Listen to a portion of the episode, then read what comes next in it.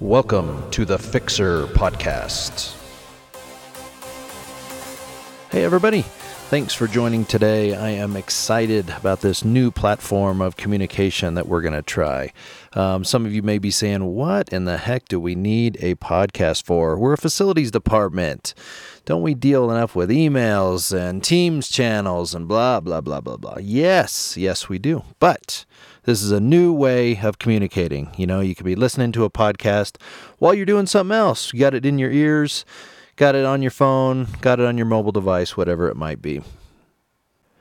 I'm your host, Mitch Howell, and I'm the manager of the facilities department down here in the southern region. And what are we going to talk about on our podcast? We are going to talk about uh, maybe some joint commission stuff, maybe some why, the why behind what we do. Um, I was doing a little research and found that there's a lot of companies that do internal podcasts. They aren't on the open market, but they talk about the why behind a lot of things. One I found was from American Airlines, and uh, that is one where they're employees send in questions and ask about um, why they change the frequent flyer program or why they serve the coffee they do on flights. So it's just a, another way to get information out and share the knowledge that we have in our department. There's a ton, ton, ton, years and years, decades of experience that we have that we're going to share as this evolves and this evolution of uh, media that we're going to embark on here. Um, who knows? It might evolve evolve into doing some interviews, doing some sharing of information. Hard to say at this point, but uh, it should be exciting. An exciting journey that we're going to go on together. So, with this new episode, we're going to talk a little bit about Joint Commission. And you have heard about Joint Commission probably, or possibly CMS, as two regulatory agencies that we have to deal with a lot. And why are they so important? Well, they are vastly important in our department uh, for the healthcare system, for healthcare in America, and throughout the world because they set a lot of the regulations that we have to abide by. They're so important because they can. I won't say that they can chain our doors shut, but they can make our lives tremendously difficult. And the quickest way for leadership in a hospital to be run out to the, do- the door or run down the road is by failing a joint commission inspection. And yes, uh, that has happened numerous times for those of us that have been around, around a while we have seen some change in um, leadership over the years. Uh, in some departments, it's been five or six different leaders, directors, managers, things like that. So, who is Joint Commission? Joint Commission is uh, the abbreviation is TJC. And uh, if you ever hear anybody talk about JCAHO, that's kind of the old name that Joint Commission went by. And back in 2007, uh, they used to be called the Joint Commission on Accreditation of Healthcare Organizations, or JCAHO. Now, uh, if you ever hear that term, uh, you know that uh, the person who's talking uh, has been around the while, around a while, and they know uh, about the Joint Commission. But if they're still calling them JCAHO, uh, maybe they haven't been in the trenches more more uh, recently. So now they're simply called the Joint Commission.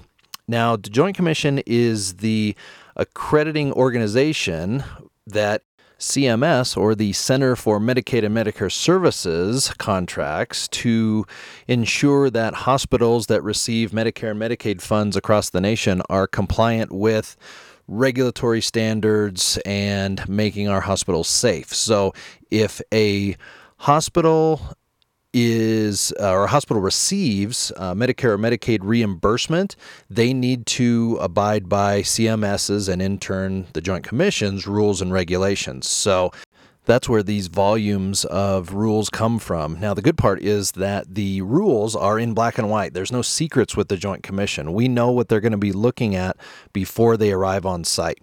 Now, we have a triennial survey, which means every three years, and the way that it is structured Memorial North, Memorial Central are grouped together, and then Grandview is separate and Pikes Peak is separate. So, with the triennial schedule, the way it works out, we get a we get a survey every year at the different sites. So we just had the Grandview one. Um, we're looking at Pikes Peak next for 2022.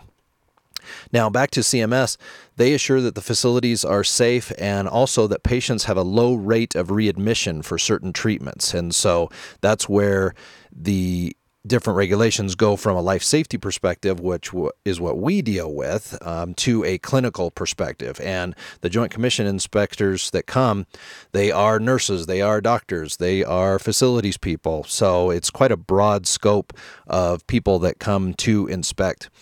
When it is time for our survey, we have a window. Uh, of time that they can survey, and that uh, there's a deadline with that. So the way it's worked out the last couple times with surveys is we get right down to the very end, and we know they've got to come at some point, and so they show up. Um, we, it's unannounced, unannounced survey.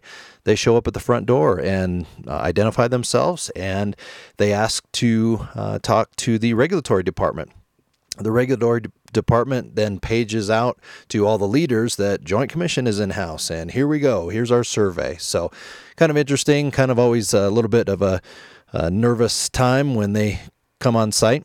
Now, as far as we're concerned, the life safety inspectors uh, that's in our wheelhouse, so that's what they deal with is our is facilities. So they'll um, take a brief facilities tour and then they get right into documentation. So if you're ever in my office and you see the binders that are on one of my shelves, that's all the documentation for Joint Commission. And that's why we have to keep that up because they're well within their right to dig in and keep digging in. If they see something that's inaccurate, they will keep digging and they they are well within their right to ask for a work order on a deficiency that they identify, say for a um, emergency light um, deficiency back from a year ago, two years ago.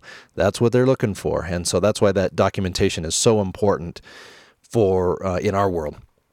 Same with uh, generator tests, generator documentation. Boy, they dig in. It depends on what the inspector's hot buttons are. He might be a facilities director that was over um, the utility plants. And so, boy, he knows rules and regs for generators and load banks and things like that. He might dig into that. We've had other ones that are just bonkers for uh, penetrations and firewall penetrations. So just depends on what their hot buttons are. Usually they're in a teaching mode. So they're not here for just a gotcha, gotcha, gotcha type thing. They are wanting to teach and they're wanting to make us better uh, over time.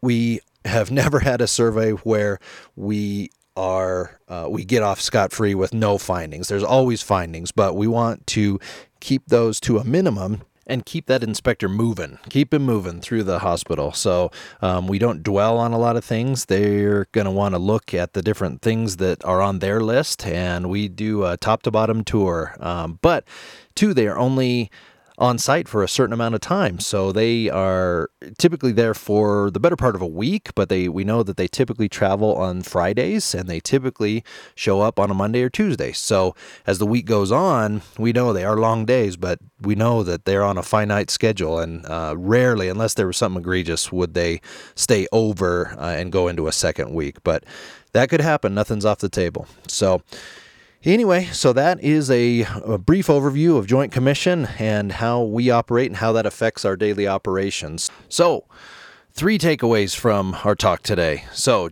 number one, Joint Commission, very important. And if you see any Joint Commission work orders, these become a top priority because we got to knock them out because we need to report back that we made right what they identified. So, number two, uh, they can keep digging. The inspector, if they see a deficiency, if they see we're not doing what we should be doing, they can keep digging and keep dig- digging, going down a rabbit hole of show me this work order from two years ago, show me this work order. Uh, it can be a little painful, but that's why our documentation is tight. And number three, many life safety inspectors are just like us. They're former or even current facilities people, facilities managers, facilities directors. Some are a little bit older or well seasoned. Others are a little bit younger and they're just getting into Joint Commission. And so a lot of times they'll send uh, two inspectors, one senior and one junior, to learn the craft. So uh, thanks for joining us today. Thanks for listening in. I look forward to talking again soon.